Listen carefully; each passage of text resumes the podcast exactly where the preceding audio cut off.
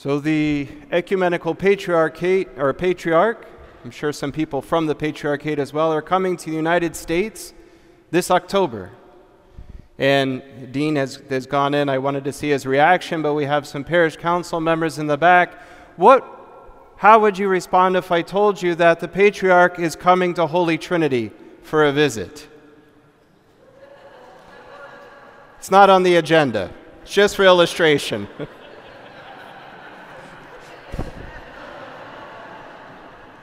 That's right. We would want to get everything as ready as possible, right? I mean, we would want to make sure our sanctuary was spotless. We would clean every nook and cranny, and we would want to make sure that we were ready to offer him the best welcome we could possibly offer him, out of love, out of philotimo, out of all of these things, the faith. We would really want to be prepared for such a visit. Or what if some very important person was coming to visit your home? How would you get your home ready? What would you do? Again, you'd probably make sure it was very clean and very tidy and very put together and very organized, and you might have some nice food out to offer hospitality, and you would make sure that everything was as ready as possible. And brothers and sisters, during this beginning of the Dormition Fast, we have these fasting periods, which starts today, and they're an opportunity for us to kind of examine and take a look at the house of our soul. There was a parable written by a Bulgarian priest, Alexiev, beautiful parable about a man that goes to visit a village and is looking for a place to stay. And he goes to the various houses, and he finds one house is very smelly, it's full of pigs, the man lives with the pigs, and the other house is...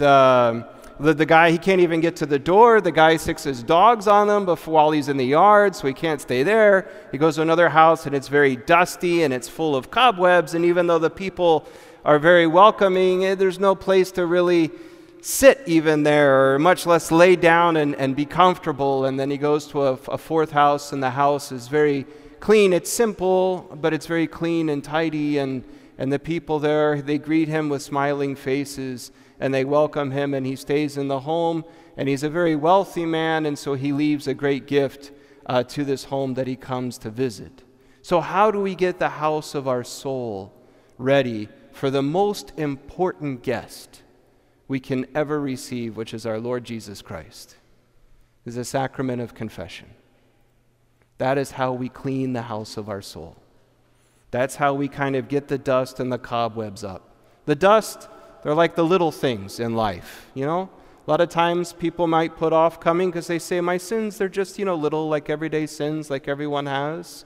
But it's like dust. And if you don't dust, what happens? It piles up, right? All of a sudden you have cobwebs all over the place, and you've got to get out the shop vac and really go after it at some point. Or if our hearts become full of animosity and anger and lack of forgiveness. It's like the house where the man sicked his dogs on him, you know, because he thought that's what he had to do to protect himself. And so we have to have the opportunity to look in our hearts and relinquish that anger and work on that forgiveness so that we can have hearts of love and mercy, and we can have peace inside of ourselves. Or the house that's full of the pigsty. Those are maybe more kind of sins where people just live any which way they want without any regard to the thought of the law of God or the commandments of God. And so it can really fill us with all kinds of dirt and filth. And confession is the opportunity for us to come and to clean our house. Whatever may have gone on in there up to that point, it's an opportunity to clean the house of our soul. But what keeps us from doing this? Is it fear? Are we paralyzed like the paralytic today that we hear in the gospel? Are we afraid to come to the sacrament of confession for whatever reason? Maybe afraid we'll be judged, or maybe it seems a little daunting to begin. It's not as scary as you may think. And it's very rewarding, and it's very relieving.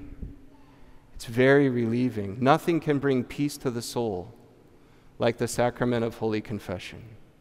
Or maybe we've just put it off for a long time and we've gotten out of the habit. Or maybe we've never done it before, and so we don't know how to approach it.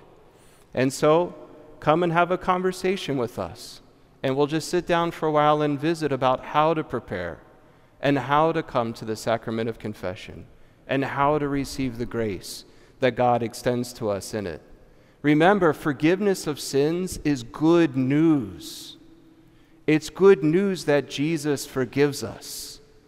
It's good news that he's taken upon the sins of the world, upon himself, upon the cross, and he continues to offer this forgiveness to us.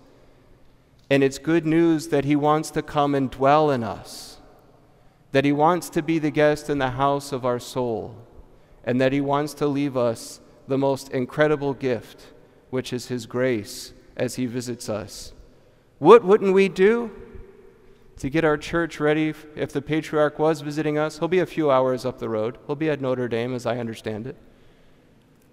What wouldn't we do to get our home ready for the most important guest we can think of that might come to visit us? What wouldn't we do to get our souls ready, always to receive the most important guest of all, our Lord Jesus Christ, who leaves us the best gift we could ever receive in his grace. In the name of the Father, the Son, and the Holy Spirit. Amen.